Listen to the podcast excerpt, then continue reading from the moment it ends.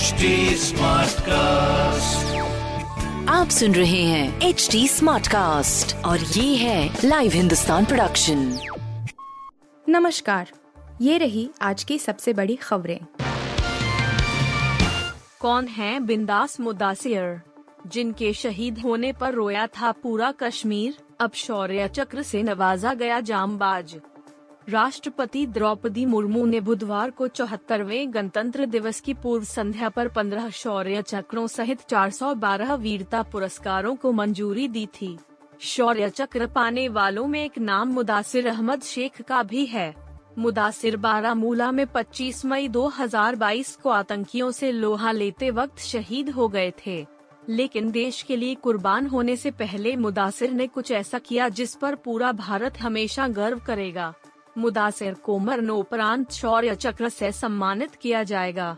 अशोक चक्र के बाद कीर्ति चक्र भारत में शांतिकाल में दिया जाने वाला दूसरा सर्वोच्च वीरता पुरस्कार है। शौर्य चक्र देश का तीसरा शीर्ष शांतिकालीन वीरता पुरस्कार है। मुदासिर अहमद शेख जम्मू कश्मीर पुलिस के कांस्टेबल थे। पाकिस्तानी आतंकियों से लोहा लेते हुए वह 25 मई 2022 को शहीद हो गए।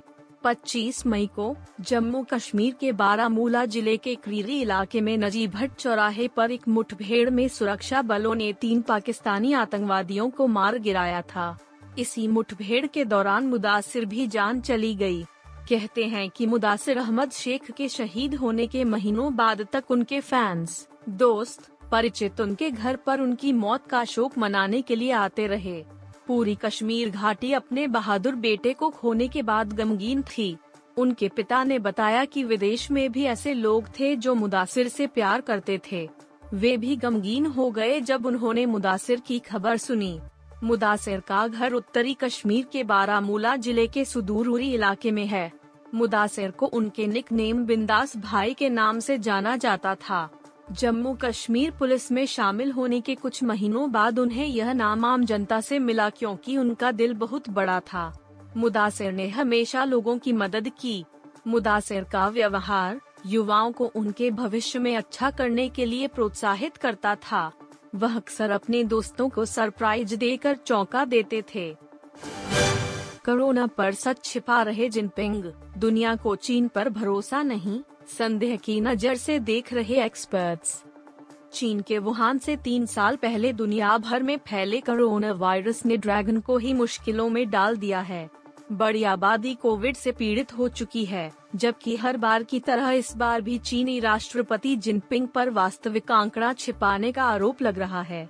हाल ही में चीन ने कोविड 19 के डेटा जारी किए थे, जिसके बाद विश्व स्वास्थ्य संगठन, हु, ने संदेह जताया था।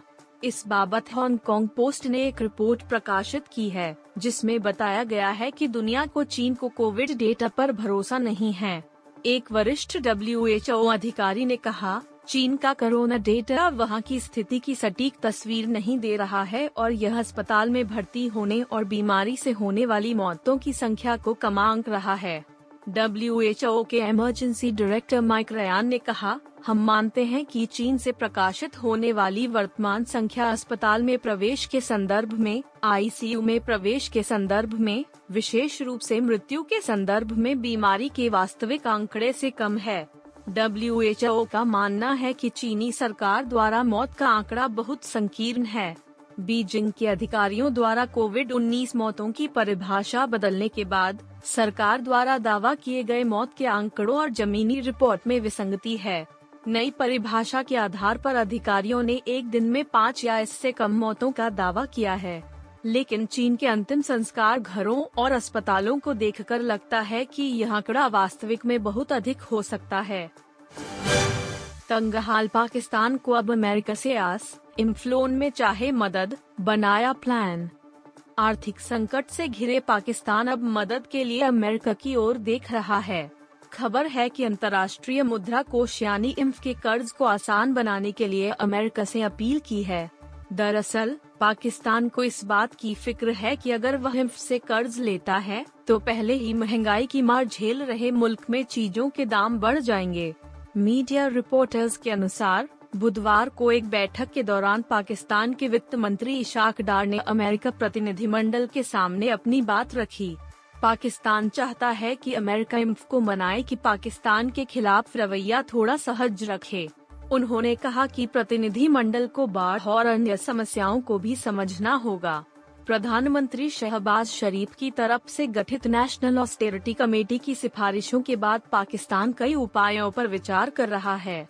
इनमें नेचुरल गैस और इलेक्ट्रिसिटी की कीमतों में इजाफा, सैन्य और नौकरशाहों को दिए गए प्लाटों की वसूली सांसदों की सैलरी में पंद्रह फ़ीसदी की कमी, प्रीपेड गैस और इलेक्ट्रिसिटी मीटर का इस्तेमाल, सैलरी के साथ मिलने वाले भत्तों को खत्म करना, हर स्तर पर पेट्रोल का इस्तेमाल 30 प्रतिशत कम करना, विदेश यात्राओं पर प्रतिबंध, लग्जरी वाहन खरीदने पर रोक शामिल हैं। पठान बॉक्स ऑफ़िस, शाहरुख दीपिका का बॉक्स ऑफ़िस पर धमाका, पहले ही दिन 100 करोड़ क्लब में शामिल हुई पठान शाहरुख खान की कम फ़िल्म पठान का जादू चल गया है। फ़िल्म का बीते लंबे वक्त से इंतज़ार कर रहे थे और फ़िल्म की रिलीज़ के साथ दर्शकों ने खूब प्यार लुटाया।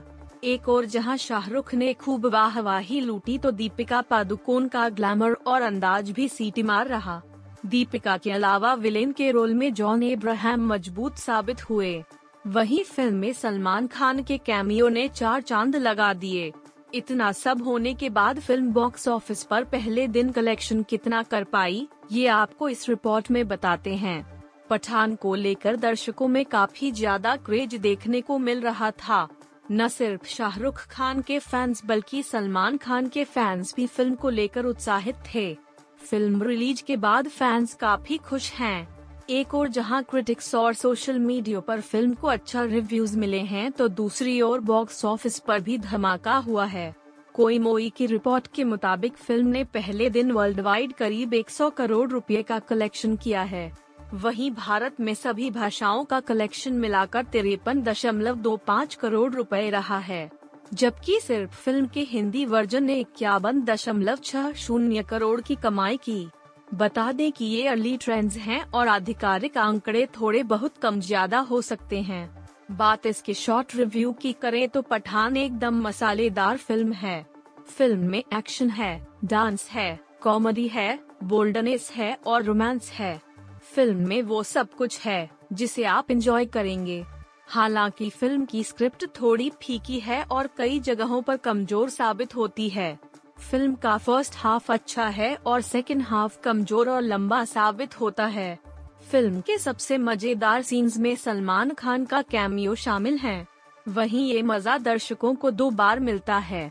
कुल मिलाकर पठान को आप इंजॉय कर सकते हैं। बाबर आज़म की बड़ी उपलब्धि, एम एस धोनी, विराट कोहली और ए बी डी विलियर्स के क्लब में हुए शामिल। पाकिस्तान के कप्तान बाबर आज़म के इंटरनेशनल क्रिकेट काउंसिल ने साल 2022 का ओदी प्लेयर ऑफ़ द ईयर चुना है। इसी के साथ बाबर ने लगातार दूसरा साल भी यह अवार्ड अपने नाम किया है। 2021 में भी अपनी लावजाब फॉर्म के चलते बाबर आज़म ने ICC ODI player of the year का अवार्ड जीता था। बाबर आज़म के साल 2022 के परफॉर्मेंस की बात करें तो नौ मैचों में चौरासी दशमलव आठ सात की बेमिसाल औसत के साथ उन्होंने छह रन बनाए। इस दौरान उन्होंने बाबर ने इस दौरान आठ बार पचास रन का आंकड़ा पार किया जिसमें तीन बार वह शतक ठोकने में कामयाब रहे। लगातार दो बार ICC ODI player of the year का अवार्ड जीतने के बाद बाबर आज़म भारतीय पूर्व कप्तान महेंद्र सिंह धोनी, विराट कोहली और ए बी डी विलियर्स के खास क्लब में शामिल हो गए हैं। बाबर से पहले इन तीन बल्लेबाजों ने लगातार दो बार यह अवार्ड अपने नाम किया था। धोनी इस सूची में शामिल होने वाले पहले खिलाड़ी थे। 2008 और 2009 में लगातार दो बार उन्हें आईसीसी ने ओदी प्लेयर ऑफ़ द ईयर चुना था। वहीं ए बी डी विलियर्स को 2014 और 2016 में यह सम्मान मिला था। बात विराट कोहली की करें तो वह 2017 और 2018 में लगातार दो बार इस अवार्ड के लिए चुने गए थे। बाबर आज़म को इससे पहले men's ODI team of the year के लिए भी चुना गया था। साथ ही आईसीसी ने उन्हें अपनी इस टीम की कप्तानी भी सौंपी थी। कप्तानी में भी बाबर आज़म के लिए पिछला साल बेहतरीन था। पाकिस्तान उनकी कप्तानी में पिछले साल नौ में से एक ही मैच ऑस्ट्रेलिया के खिलाफ हारा। इस वजह से आईसीसी ने उन्हें अपनी इस टीम की कमान सौंपी है। आप सुन रहे थे हिंदुस्तान का डेली न्यूज़ रैप, जो एच टी स्मार्टकास्ट की एक बीटा संस्करण का हिस्सा है। आप हमें फेसबुक ट्विटर और इंस्टाग्राम पे एट एच टी या podcast at Hindustan Times dot com पर ईमेल के द्वारा सुझाव दे सकते हैं आप सुन रहे हैं एच टी स्मार्ट कास्ट और ये था live Hindustan production smart Smartcast.